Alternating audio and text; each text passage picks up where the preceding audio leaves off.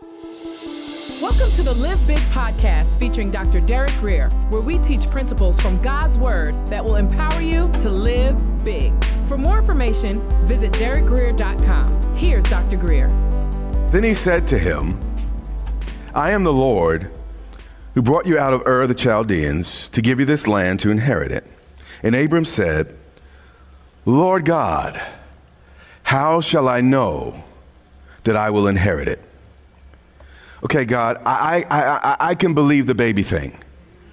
And by the way, when he believed the baby thing, in effect, he was believing on the Messiah before he was born because Israel's whole function and purpose uh, before Christ was to give birth uh, to the Messiah that was prophesied uh, early in the book of Genesis, where his, uh, the woman's seed would, would bruise the uh, head of the, the, the, the, adversary. So, so we, we see here that, that, okay, I believe the, the, the baby thing, but I'm struggling with the land thing.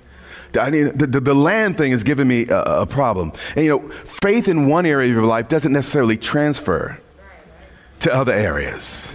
Because I find people that have faith for healing, but they can't believe God to get a job. You know, I, I find people that, that, that, might have, you know, uh, uh, uh, faith for God to handle their bills, but, but they can't trust God in any relationship. And, and what I find is, you know, one area of faith doesn't always transfer for, for automatically to, to the next. And, and sometimes it's, Lord, I believe, but, but help my unbelief. And, and this is where Abram, Abram was. So, God said to him, notice God didn't get angry. He wasn't mad. didn't say when God grew wroth, none of that. God was giving Abraham space to grow. And there are two things we must give our children first, roots, but second, wings. We have to give them freedom to grow and become who they need to become. So, watch this. And, and Abraham, this, what God's about to say was, was, was part of what they did at this time in history. So Abraham knew exactly what God was saying and, and, and, and knew exactly what to do. He said to him, Bring me a three year old heifer, a three year old female goat, a three year old ram, a turtle dove, and a young pigeon. Now, this sounds really strange to us but today it would be like God said, call in the notary public. I'm about to sign this contract in blood.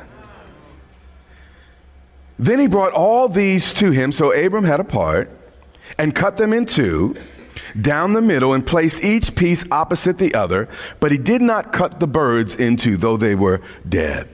Now, there are 10 basic components to an ancient covenant. And already we see four of them. Number one, we see the covenant promise. I will give you this land. So wherever there's a covenant, there is a promise, there is a pledge, uh, there is a commitment. Number two, wherever there is a covenant, there is a blood sacrifice. He said, cut in half uh, the three year old cow, the goat, and the ram. The third thing we see here is wherever there is a covenant, there is what is called the bloody path. After cutting these large animals, the, the, the ground was soaked with blood. Now, this three year old uh, heifer or cow uh, weighed about 1,200 pounds. This is not a little bit of blood. He cut the animal in half. This is a very large animal. We have goats and we, and we have other animals there as well, and, and, and rams.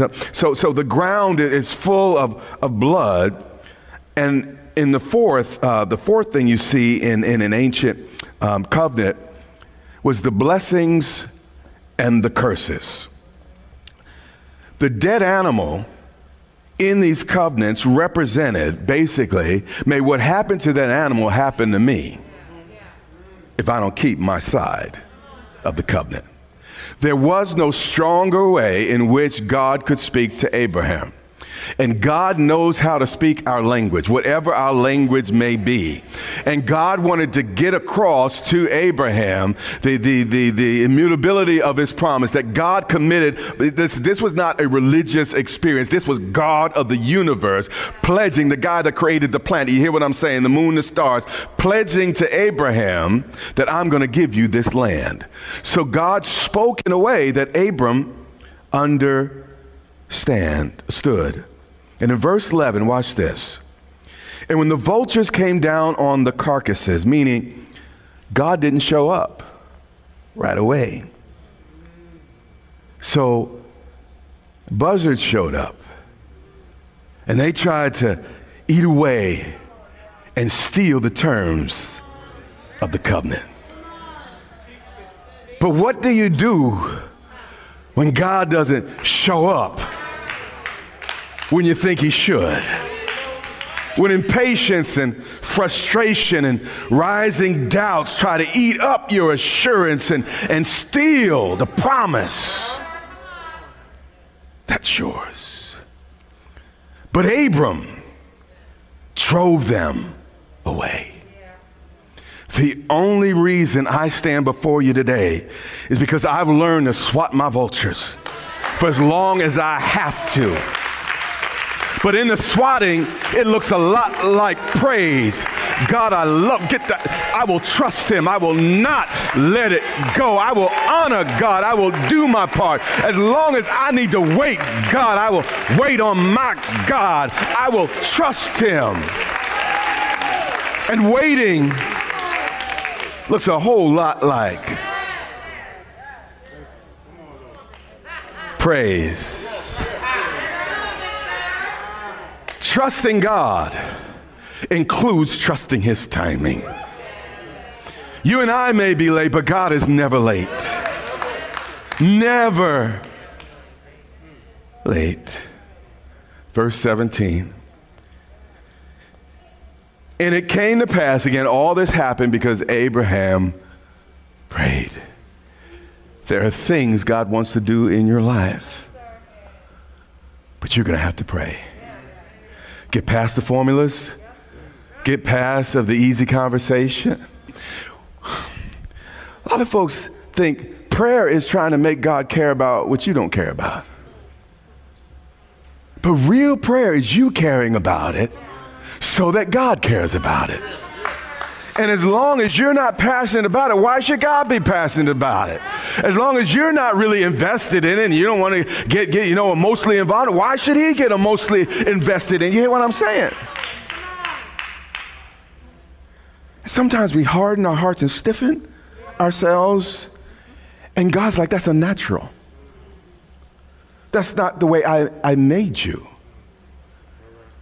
We, we were created to, to, to, to cry to laugh. We were created to, to, to deal with the whole spectrum, but, but some of us only joy, only happy. And anything different, we think God has made a mistake.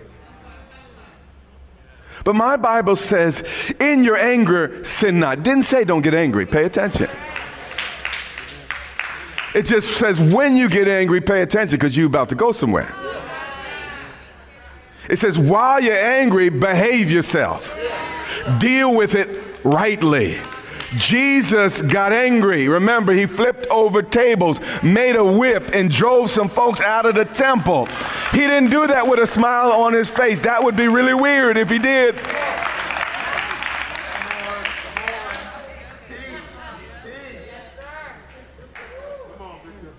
God wants to experience all of us. We sung the song about how he loved us and chose us and accepted us, you know, uh, already.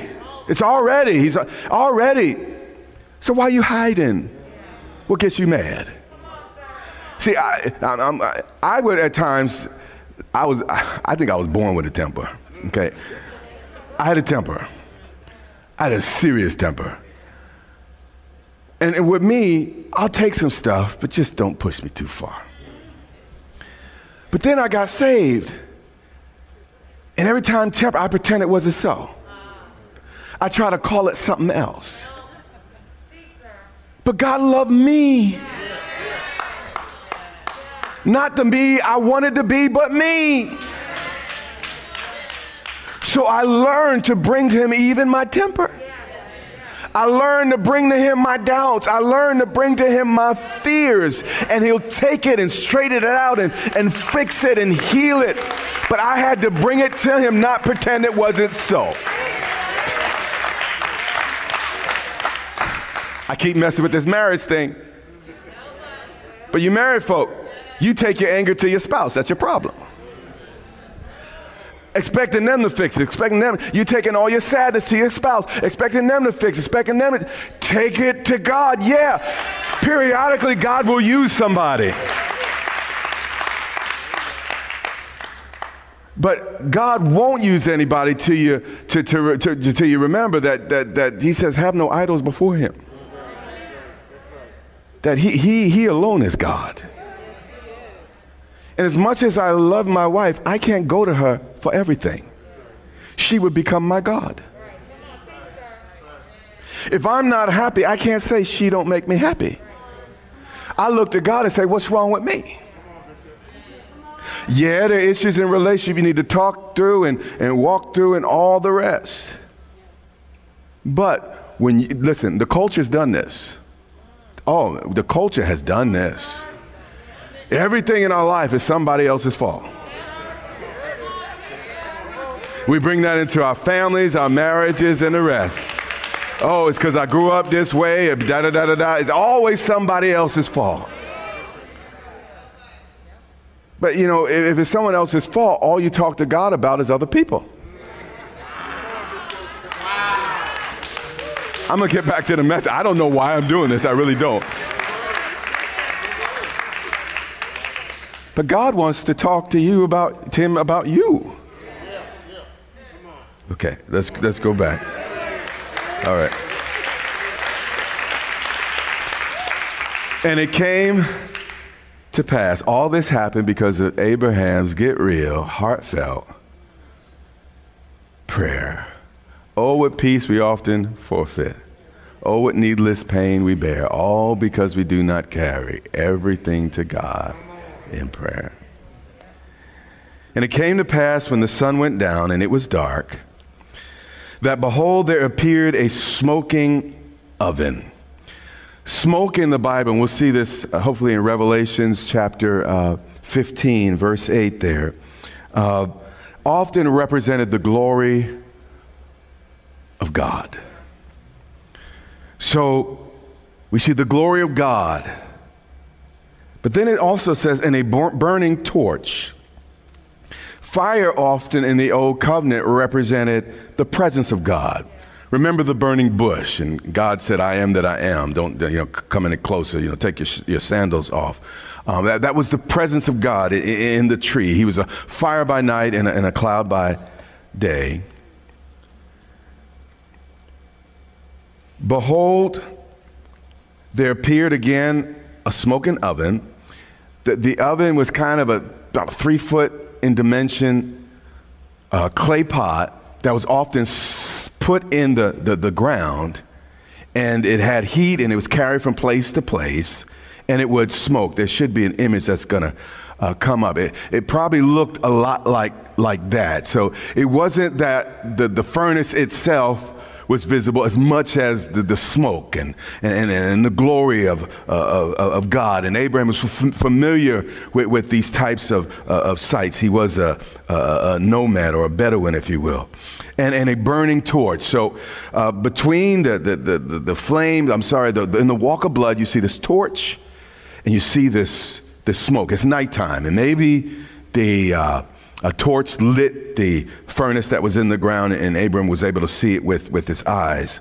But, but what we see is, is, is, is, is the light of the world would become a blood sacrifice.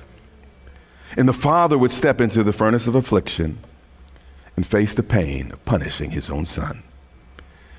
What I want you to notice here is that Abraham himself did not walk through the blood or the path of blood. To make a covenant, there was typically two parties. Every now and then there might be more, but there was typically only two parties. And he kills the animals. There's a walk of blood between the animals, huge animals. The oath is said, the promises are made, uh, the sacrifices, his blessings and curses. He understands everything that's, that's, that's going on. And he's watching this, and he sees two walk through the bloody path. Why didn't Abraham walk through the bloody path? Well, the problem is if the covenant was between God and Abraham, God even making that covenant would almost be a curse because Abram would certainly break his side. If God made a covenant with you or I, it couldn't last but so long because invariably we would break at some point our responsibility. This is why the Bible talks about, you know, uh, you know, cursed is the man who, you know, basically uh, tries to live based on the law. Because the Mosaic law had the children of Israel in covenant with God. And they broke the covenant over and over again, and God had to deal with them. And the curses of breaking the covenant had to come on the people. This is part of the reason why we have a better covenant. And our covenant is not traced back to Moses, but to Abraham. You're learning some things right now. This is why in our New Testament we have over 80 in Him or in Christ statements. Because as long as Noah's children got on board and stayed on board, they were safe from the flood. It was Noah's obedience that built the ark. But the benefits accrued to all who believed and got on the boat till God closed the door. You need to come while you, you have time. Now, the ark represents our salvation. And by faith, we can choose to get into the ark of safety. Or we can stay on the outside and perish with those who don't believe the vision God gave Noah. Noah, in this respect, is a type of Christ. So it wasn't because Ham, Shem, and Japheth had it all together. In fact, they got a whole lot of trouble on the other side of the flood. It was because they got into the obedience or benefited from the obedience of Noah. I do not stand before God based on my own righteousness. I don't pray in the name of Derek, Grace Church, America, or anything else. I pray in the name of one name above every name that can be named. Why? Because in Him is the ark of safety. He obeyed God. He was the perfect sacrifice. He did everything right. And if I'm in Him, if I just stay on board, if I just stay lined up, you hear what I'm saying, with Him, everything in my life stays safe. I don't want a covenant with God. Listen, I'll loosely say that because I do through Jesus Christ.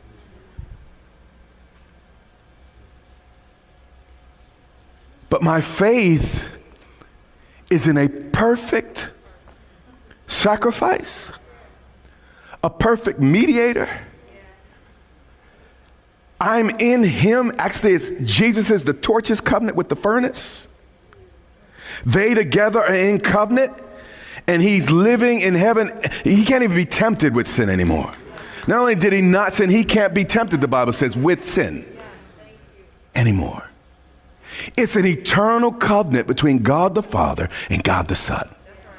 And every Sunday, I'm appealing to you not to get religious, but to get into the covenant, to get on the boat, to get on board so you can benefit from everything Christ has done and be spared the flood of dissipation and craziness and the waves that are going in the world. Now, listen, the boat rocked, the boat shook.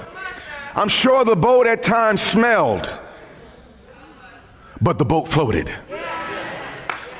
And if you want to stay afloat in these times, you need to enter into a covenant with God, but not based on your good works not based on how wonderful and how perfect you are, but how great He is and how, how great His work has been. And when your faith gets right and it gets off yourself and gets on Him. Now, we're taught to believe in ourselves, and there's a place for it, but here's the deal I only believe in myself to the extent I'm trusting in Him.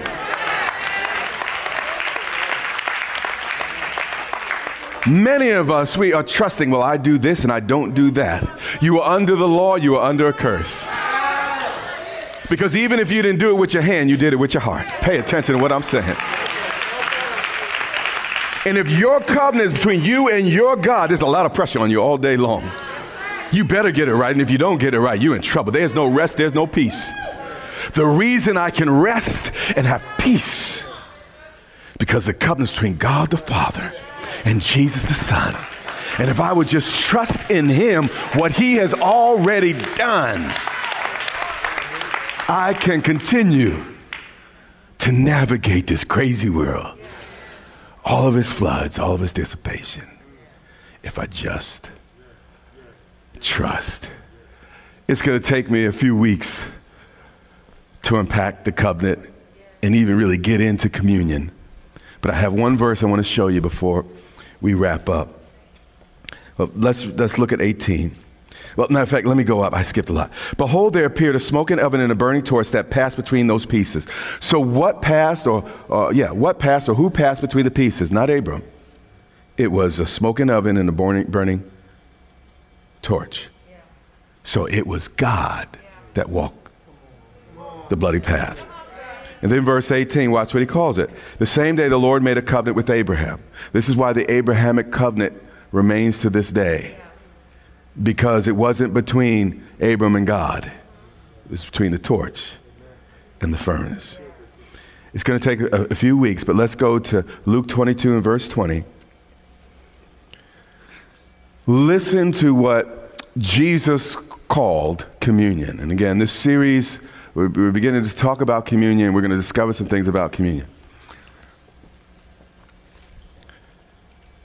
After that, he took the cup after supper, saying, Watch this. This is, he's talking about communion, the new covenant. Covenant. Covenant. Covenant. Covenant. If you don't understand covenant, you'll never understand communion. He took the cup, he's gonna break the, broke the bread already. This is the new covenant in my blood. It's my blood, not a bull, not a goat. My blood, which is shed for you. The first step in really understanding what we do every third Sunday with the, the bread and the grape juice, if you're Catholic, real wine, is understanding covenant. So I'm going to take it line upon line for the next couple weeks. We're going to cover all 10 components, and then we're going to dig into the realities of what the communion of the saints what fellowship and the breaking of bread is really all about. You have been listening to the Live Big podcast with Dr. Derek Grier. For more information, visit derekgrier.com or follow Dr. Grier on social media.